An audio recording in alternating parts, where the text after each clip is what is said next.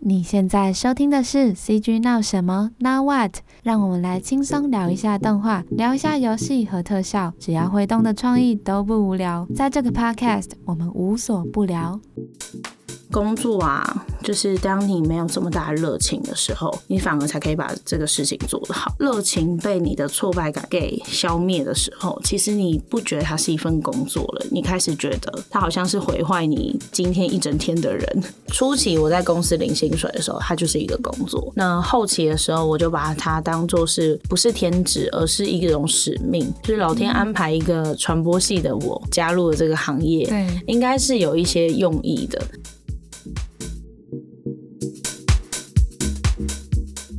嗨，大家好，我是 Justin，在这里要跟大家说一声新年快乐，牛年大丰收。不知道大家有没有准备要开始大吃大喝过新年啦？这集 Podcast 刚好在除夕前一天播出，想说来个应景的内容。我们这次邀请到食物模型师廖怡宁来带我们探索一下食物模型的异想世界。这集 Podcast 我们会特别分上下集播出。好，我们就很高兴可以邀请到堪称凝结美味瞬间的魔法师怡宁来尬聊一下吧。嗯、呃，大家好，我是台湾西京食品模型有限公司的负责人。说其量，我是大概八年前投身这个产业。那这个产业原生的台湾西京是一个日商公司。嗯，那在台湾已经在我加入公司前，已经在台湾十几年的时间了。嗯、那一直都是日系，就是日本老板的方式在做经营。那一直到二零一五年的时候，公司做了一个。撤资解散的动作，那其实最主要原因是食物模型这个产业其实不如大家所想象的，就是在美食街里面很常见啊，你们怎么会没有赚钱？这可以延伸到日本品牌，其实是一个非常耐用的东西，所以通常我们其实久一点的客户十几年都是有的，都还在用同一套模型。这个产业的成长是没有往正成长方向，其实是一个比较持平跟衰退的模式。那所以在二零一五年的时候，公司是做一个撤换的时候，就询问我要不要再把公司承接下来。那因为当初承接的时候，其实跟我自己自身有一些关系。我其实一直很想要把实物模型的神秘面纱揭开，因为我其实一直觉得实物模型是一个很有趣的产业，它属于介于艺术跟模型。或者是陈列东西、展示东西的这些东西之间，然后它会有关于美食的颜色呈现，它也会有关于整体气氛摆放。所以，呃，后来发现其实很多人对于这个东西是有兴趣，那、嗯、那个兴趣可能只是源自于。他以前觉得去百货公司好像就进入了一个食物模型的陈列馆的这种心情，就觉得好喜欢、好羡慕。那所以我们后续就接下这个就是台湾西京的这个牌子，那我们就继续再去做工作室的方式做营运。那我跟我的一个同事就从那一间公司一直到了现在。那目前做了八年的时间，基本上来说，我们的客户还是取向于百货公司、餐厅或者是一些大家知道的展览的一。一些可能性，除了做教学之外。我们其实就是在赶订单的状态，所以跟大家应该是蛮相似的。对，当然做过的店家就会有很多元，那比较多的就会是日系连锁的企业。那大家比较知道可能是花月兰啊，或者是 COCO 一番屋这样子的日系。那百货公司大概可能我们的市占率就是三分之一到一半左右。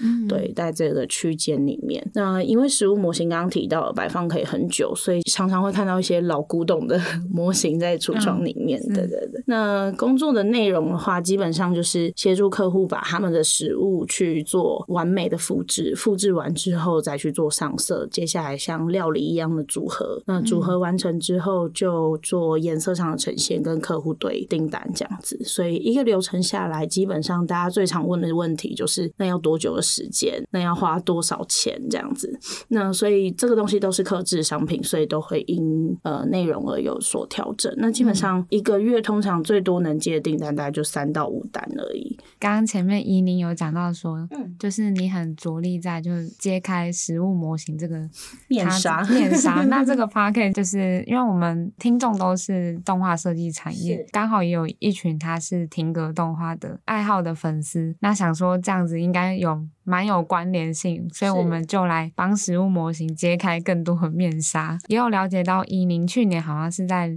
忙，就是可能今年在。餐饮业他们会上市的食物的订单吗？嗯，是。通常呃，我们的淡旺季因为太明显了，呃，又加上疫情后，其实呃订单有趋于比较稳定一点，嗯、所以前一阵子会忙得比较集中一点。模型的产业是这样，它其实比较是属于会跟农历年有比较大的关系，所以像现在过年前也会有一批订单是要赶农历过年前的。嗯，那接下来时间轴就会跳到可能。能农历鬼月前。会有一批，那这都跟开店的习俗，可能有些店不适合这时候开，有些店适合这时候开，这样子有关系。嗯、那只是说近年来比较少，像美食街的汰换，或者是开店的需求。其实讲白一点，为什么前面提到这个产业其实逐渐在往下降的状态，是因为这个产业其实它是一个可有可无的产业，它有它会很加分，可是没有它不会无法开店。嗯。所以才会很明显的感受到，呃，这个东西其实是有在衰退的。那呃，忙这件事情就会是一个很像是一个正常波动的状态，就是我、哦、这段时间订单会比较多，然后又过了，可能像农历年后，我们就会比较呃，生意会比较淡一点，询问的也会比较少一点。那在这其中，我们就插入了那种教学课程，去让公司整体的营运比较不会有那种空下来的空窗期。我们通常在做订单跟教学中间去做调配的时间，这样子。有看到以宁接受很多访谈，然后有聊到是怎么踏入这个产业的。嗯、Podcast 录之前也有聊到，以宁本身其实是传播科系背景出来，当时会是什么样想法，想说要加入这样的产业？然后你加入后有没有发现，诶，有遇到什么挑战？之前在读传播系的时候，其实我比较多本来就在做美术相关的工作，那可能也是因为传播领域拍影片是分工很细的一个产业，所以在大学四年，我其实都比较琢磨在呃想办法生出道具啊，或者是想办法生出东西。那这个东西其实就影响着我后续在求职的生涯。那我自己的话，其实也不是完全没有踏入传播领域的工作，我也做过外景节目。节目跟做过执行，那这些工作其实说实在的，就是一个薪水很少，一直在外面打拼的状态。哦、所以有一天就突然觉得，好像应该要做一些一技之长。那当然，因为前面求职上有一些挫折，所以寻求一技之长这件事情，就会觉得我想要做一件不容易被取代的事情，就殊不知就做了一个非常困难的工作。踏入这个公司，其实最主要、最主要原因是因为我之前在成品教过画画，然后那时候认识了在这间公司的呃日籍的主管。那他看到我在工作跟工作之间闲暇之余又在兼差教画画的时候，突然问我说：“哎、欸，要不要到我们公司试试看？你有一些绘画的底子，应该对于颜色啊或是造型上面可以去胜任。”那我一开始也没有想太多，也没有去担心太多，就直接踏入了。就踏入之后，发现是一个坑啊！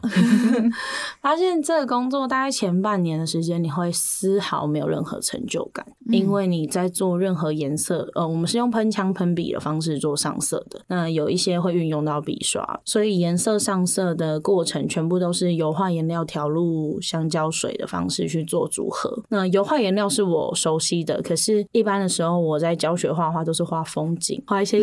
比较简易一点的，看起来很厉害的画。那只是当你要把它变成一个实物，很精细，你要去拆解一层一层。颜色之下，瞬间变得很难。那当然，它跟油画又有一点相关，只是我需要去花很多时间消化那些资讯。那所以前期主管也比较好，他就不刻意接太多的订单，就是让我慢慢的去练习跟琢磨。嗯、那也会一直请一个以前在这里工作过的学姐来教导我，一直到了一年后，终于觉得好像稍微上手了，有一些东西可以驾驭了之后，嗯、才慢慢对这个公司做产生到兴趣。那当然，因为在日商公司的保护下，所以福利啊、制度啊，其实都算是蛮完善的。那有时候也可以感受得到公司营运好或不好的那个差别，可能又加上我之前有做过别的工作，所以会比较敏感一点。那这时候我们就一直有想要改变，可能想要开个粉砖，所以其实粉砖在我自己接手之前就已经开了。以前我主管都告诉我，没有人在分享这么多客户的东西的，因为他们以前都不习惯。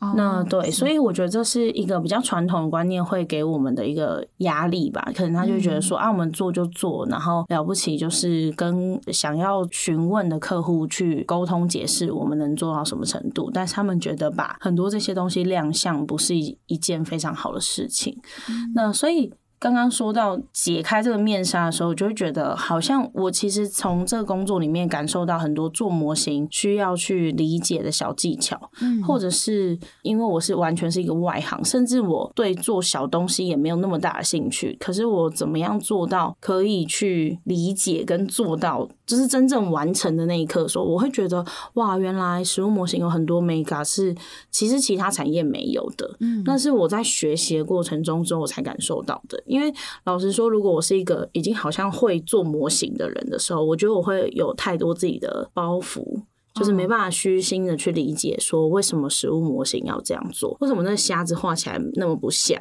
嗯，就是哦没有要像，它只是要看起来它就是虾子的样子。其实有些东西我们不见得是做到百分之百。拟真，但是我们要追求的东西就会是食物模型有一套自己的。其实我讲白一点，它有一套自己的世界，别人虽然无法理解，可是可以解释得通的逻辑跟世界。所以在前期我自己踏入这个行业之后，我其实从来没有想过我会做这么久。我其实原本只是觉得，嗯，我会这个一技之长就好了，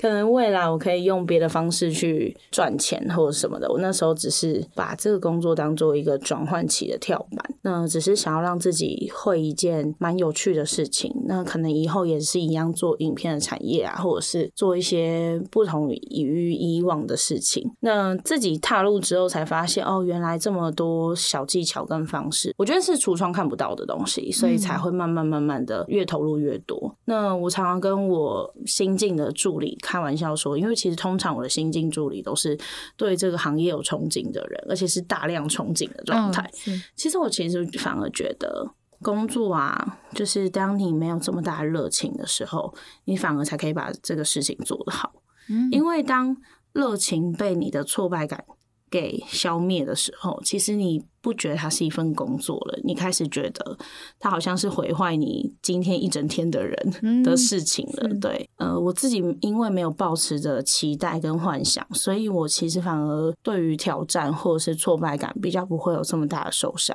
那我看到我很多历历任任的助理，我其实反而会很心疼他们，因为他们是抱持着想要挑战跟想要学习这个模型的心情来的，可是往往因为颜色永远调不对，因为我们。没有一个基准点，那我们永远都是要凭颜色的感觉或者是状态去做调整。我反而每次看到他们的挫败感，会觉得很心疼，会觉得、哦、对，因为其实，嗯、呃，说真的，你要说是没有那个天赋嘛，我反而不觉得是。那我反而觉得这些。痛苦的过程是需要把它内化成呈现出来的状态的，嗯，所以你会因为你的过程，然后一直去调整，才去理解到哦，原来这个产业可以给我什么样的新的帮助或感受。所以我看到那样子的期待落空之后，我会反而觉得。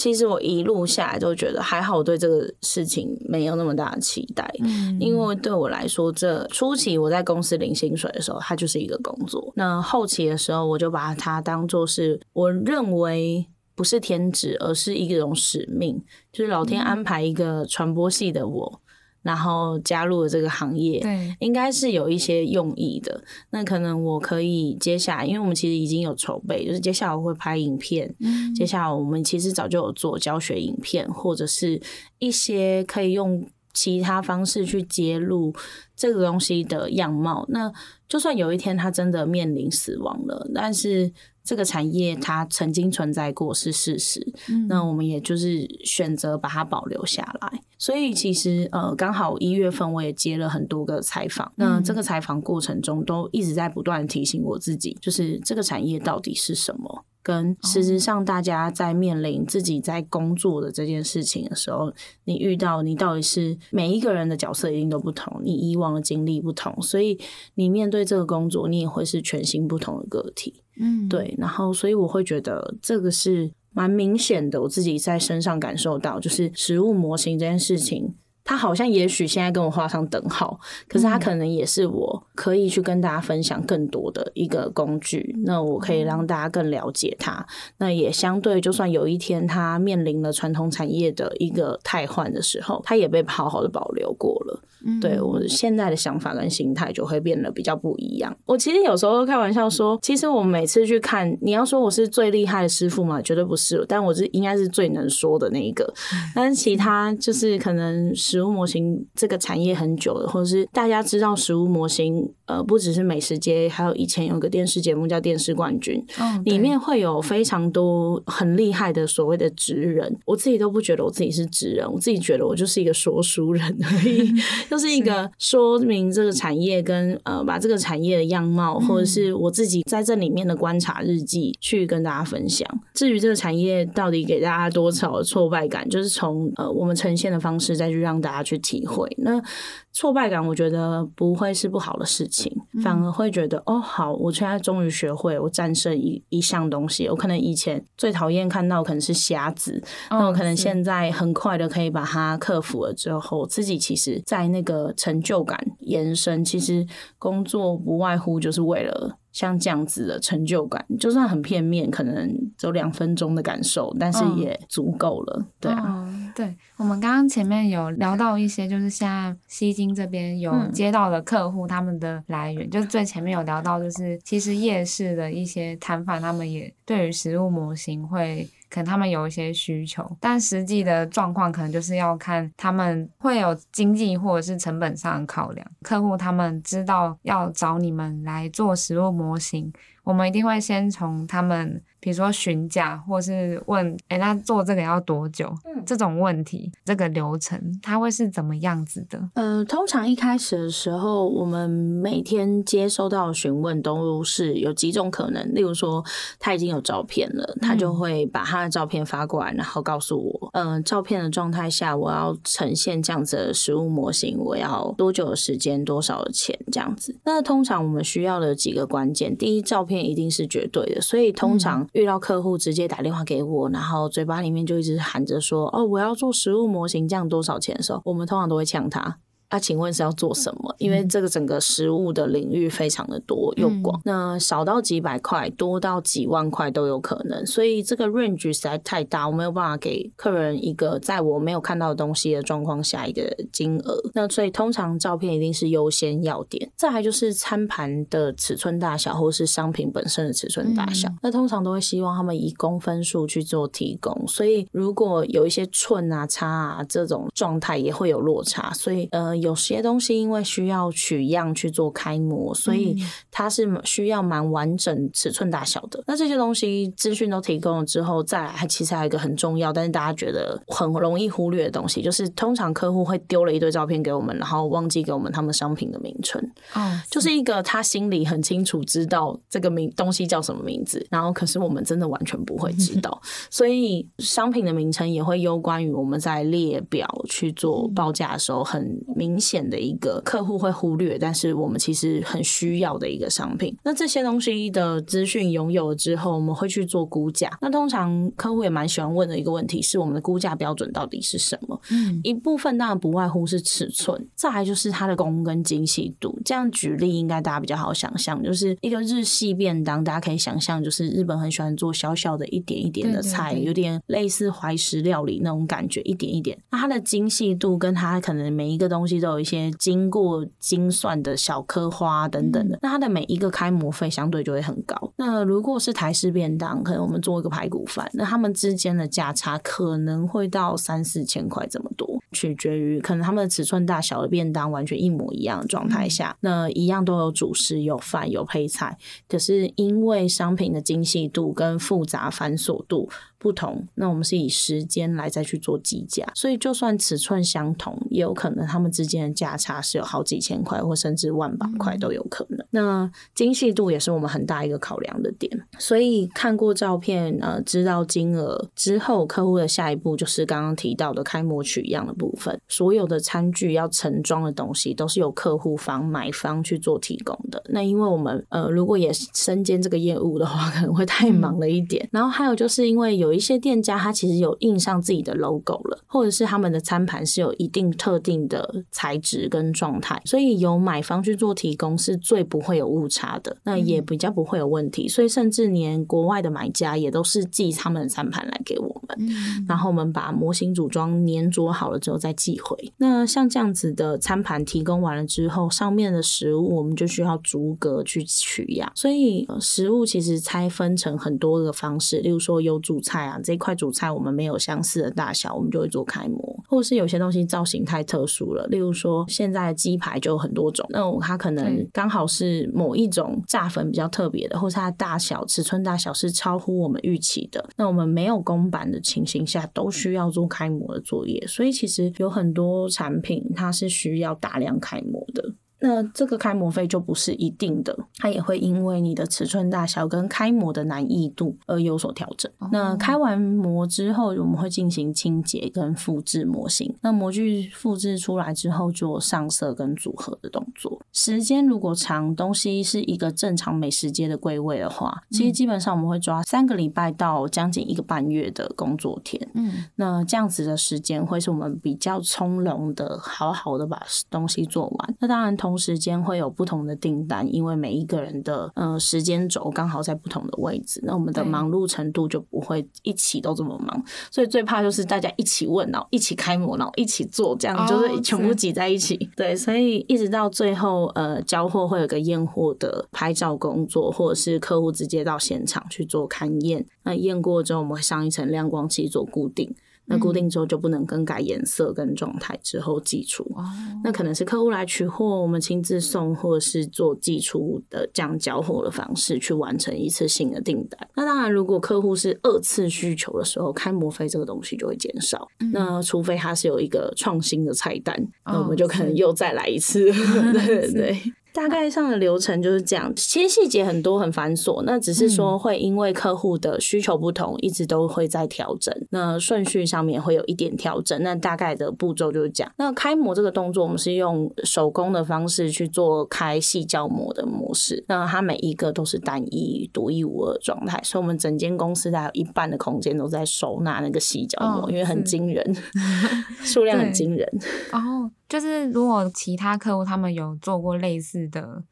模，嗯，然后就可以可能刚好想到说，那这个新的客户订单他可能有需要，我们可以。相似的把它拼接在一起。对，但往往有些客户不会不让我们保存他们的细胶膜，哦、就是他们很怕他们的细胶膜被拿去给别人用，他们就会觉得说，哎、欸、啊，我自己有开开模费啊，为什么人家可以不用开？可是其实相对，我们都给客户一个观念，嗯、就是你常常也许你的模型会被人家使用，可是其实你的某一些商品也是在用别人的模具。那当然，我们自己公司也有开一些固定的公版，例如说可能番茄，那就是固定的。嗯、那除非这个客人他的切法很特殊，或者是我们没有番茄片，但是它的就是番茄片的呈现，或者是一样都是莲藕片，但是它的就是炸过的莲藕片，有这样子烹调方式的差异的时候，我们会选择再重新开过模型。那如果客户对于这个东西没有这么刁钻，我们会去经过沟通之后，再去做出一个折中的办法，那就会选择不开模，因为开模确实会产生一笔蛮大的费用，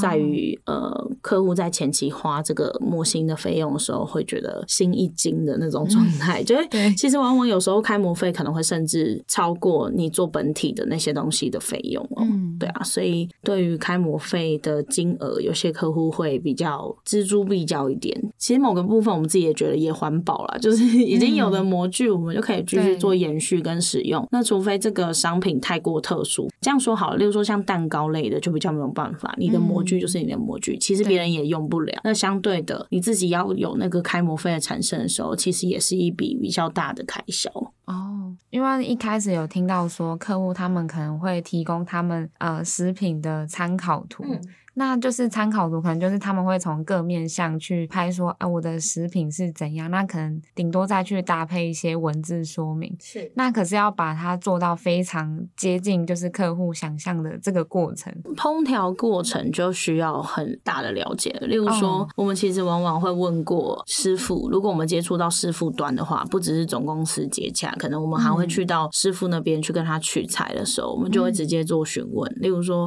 他们的颜色大概是到什么程度，或者他们切丝的状态，那这些都做详尽的笔记之后，其实你回来再做模型上的呈现，比较不会有落差。所以其实一张照片大家也知道，假设拉面好了，有一些东西可能是藏在汤底下的，或者是拍照的时候没有注意，所有的东西都要往上拉。那这些东西我们就会去跟他要一个类似像食谱的清单，需要去询问真正实质上放上去的数量。那这个数量会攸关，当然报价就已经前面就要先了解。那后续这个数量也会影响到我们在制作的时候摆放的方式跟状态。那这些东西，呃，如果客户有幸他们拍的是那种商业级的商业模式的摄影，商业摄影的，就是已经有给摄影师拍过，那是我们最喜欢的，因为商业摄影师其实比我们还要鸟毛，所以 比我们龟毛的状态下来，他其实已经把食物的状态呈现的很好了。那最怕的就是客户在餐厅的厨房里面，然后有影子的状态下拍出来的照片，就是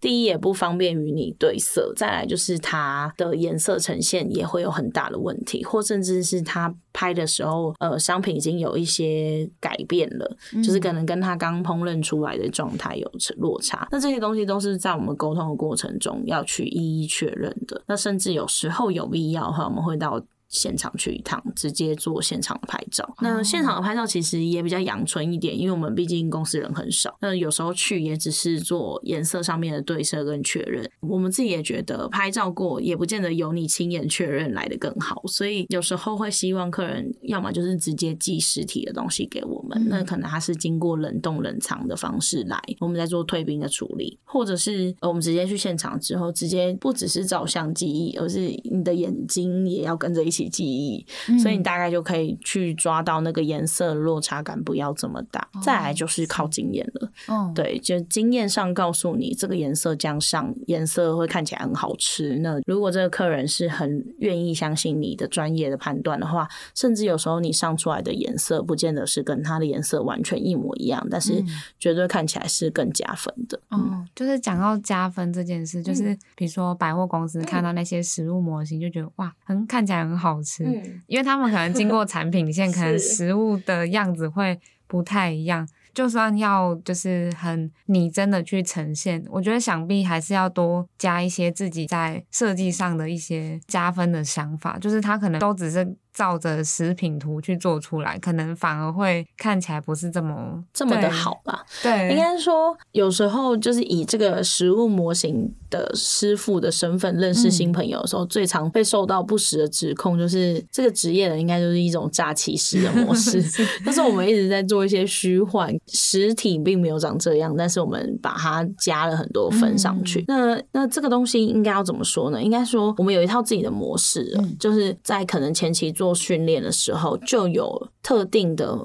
方法摆放了，所以通常除非这个产业或这个食物是未曾有过的，从来没有接触过，嗯、我们才会有一个自己新的感受跟状态。不然的话，其实呃说穿了也像是在做设计一样，有一些模板跟样板的状态的。哦、那这些颜色色泽。我们就会说啊，这个是好吃的颜色，但是不见得客户炸出来的颜色，因为毕竟有时候他拍照时机点不可能在摆放完了那一刻就做好了，嗯、所以也就是因为这样子，所以在摄影方面会有所谓的食物造型师，嗯、去把食物去做一些改变，不见得是他真正呈现出来的样子，可是我拍起来要长那样。那食物模型师其实也是一样的这样的状态。嗯、那当我们再去做这样的设计的时候，也会用。这样的专业立场去说服客人，那也对于某一些曾经收到诈骗的人感到很抱歉，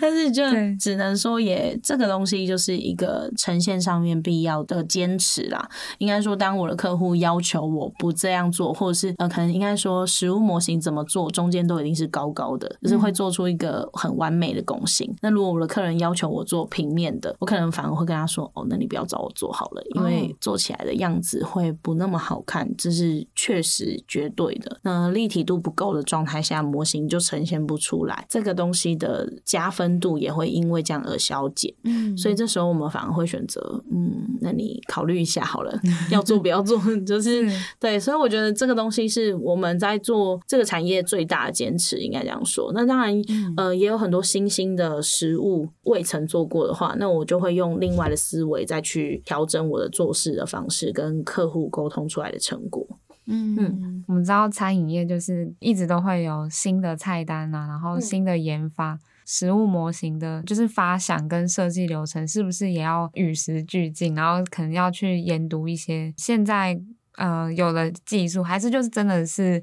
要去靠自己的经验去累积，然后去把它重新组合。应该说，我前期我刚前面说到，在一年的时间的学习，还蛮大挫败感的时候，我最多的时候，要么就去好好吃一顿，然后去看食物真实的颜色，去让自己一直受到这些刺激。再来就是，我就会窝在成品里面，然后一直疯狂看食谱书。哦，因为我觉得那对我来说是一个更大的冲击，因为呃，我们当然知道食谱书里面的照片都是刚刚说到，就是经过安排的，可是那样子的颜色叫做好吃，嗯，那样的颜色会吸引让你想要跟着食谱一起动手做下去的话，我相信呃，刚刚我们提到的就是照片上的落差，我可以靠这个后天去补足，哦，所以相对我们自己在观察。呃，食物的流行或者是颜色的眼镜，怎么样去做会更好？例如说，我们还会考虑到一些点，百货公司美食街开始从钨丝灯就卤素灯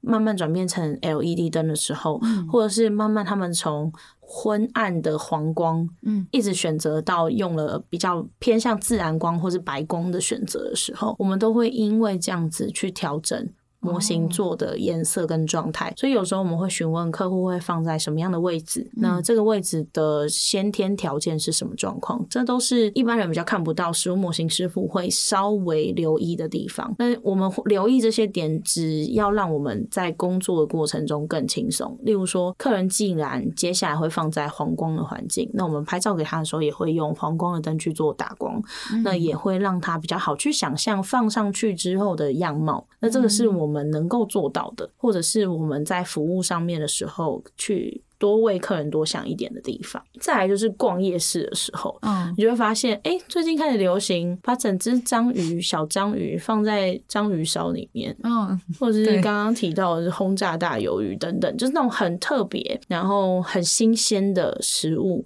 嗯，出现的时候，你就会感受到，哦，最近大概这个订单就是会蛮多人问的。但通常在呃比较小吃摊的呃比较没有那么长久未来性的产业的时候。它其实呃，食物的汰换是很快的，所以大概三个月到半年了不起这段区间，它就会从一个最盛的状态下，然后慢慢的衰退。所以食物模型其实是蛮能够感受到食物的文化的改变，可是不见得一定都能够接到那样的订单。但是我们可以感受到，哦，原来最近在流行这个，哦，原来我没有出去逛夜市，我也可以。看到这些东西，这样子，嗯，这样平常就是对于食物，就是吃这件事情要非常的敏锐。但其实反而，嗯，反而没有那么在乎吃的 一群，嗯，应该说可能另外一个程度，我们看太多了，所以有时候呃，有些东西我们也会因为客户的热情而有一些品尝的机会。那有时候可能会有一些人就是会问说啊，那你吃过那个吗？你觉得好吃吗？或是很多人以为我们所有做过的商品都绝对。吃过，可是往往不见得哎、欸，因为有时候他寄来的商品就是刚刚好我们要制作的东西的量，嗯、所以我们也不会再刻意花心思在想说，哎、欸，那我要不要吃吃看？那、嗯、当然也会遇到有些客户觉得说，你做我们家商品之前，要不要先吃过我们家家的商品才有办法理解。嗯，那比较好的例子是海底捞，哦、就是我们之前有为海底捞的伦敦店做了一次的设计。嗯、那这个设计是海底捞从未有过的，因为海底捞就是通常这个名字端出去就是排队排到爆，嗯、但是他们在欧洲那边的市场会需要做这样子的模型的体验，是因为他们觉得好像应该要让外国人去理解吃火锅是什么样的文化。嗯、那这个东西确实，我们就因为。要做海底捞了，还是去吃一下好了。Oh, 因为如果你未曾有过那个体验的话，你很难呈现那样一桌。就算它一样都是火锅，可是四格火锅这个经验，在呃，老实说，在我们要做之前才去吃过的那个状态，跟你实际上要做的时候，嗯、你的感受是不同的。这是蛮明显未曾有过的经验。那这个东西是。真的，你实际去体验它那个整桌摆满的那个样子的时候，那客户因为最后他要呈现的样子也像是四宫格，然后旁边有对应的配菜的时候，你才比较好知道你要怎么去呈现。那我觉得这就会是一个蛮大的加分。哦、那当然，其他的小小吃啊，或者是呃有一些东西是比较可以靠相同的经验去做替换的，所以倒不至于一定都全部品尝这么多。但是好像也可以理解，就是大家会有这种误会。哦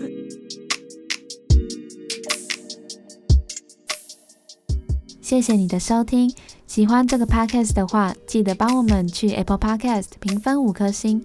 CG 闹什么闹 What 在每周三、每周日晚上八点更新一集新的 podcast，也欢迎你到节目资讯栏找到回馈问卷连结，分享你对 podcast 的想法，或是想要主持人去邀请的来宾，也欢迎你和主持人 say 个 hi，到 INCG 的 Instagram 和脸书粉砖都可以找到我哦。那我们就下次见喽，拜拜。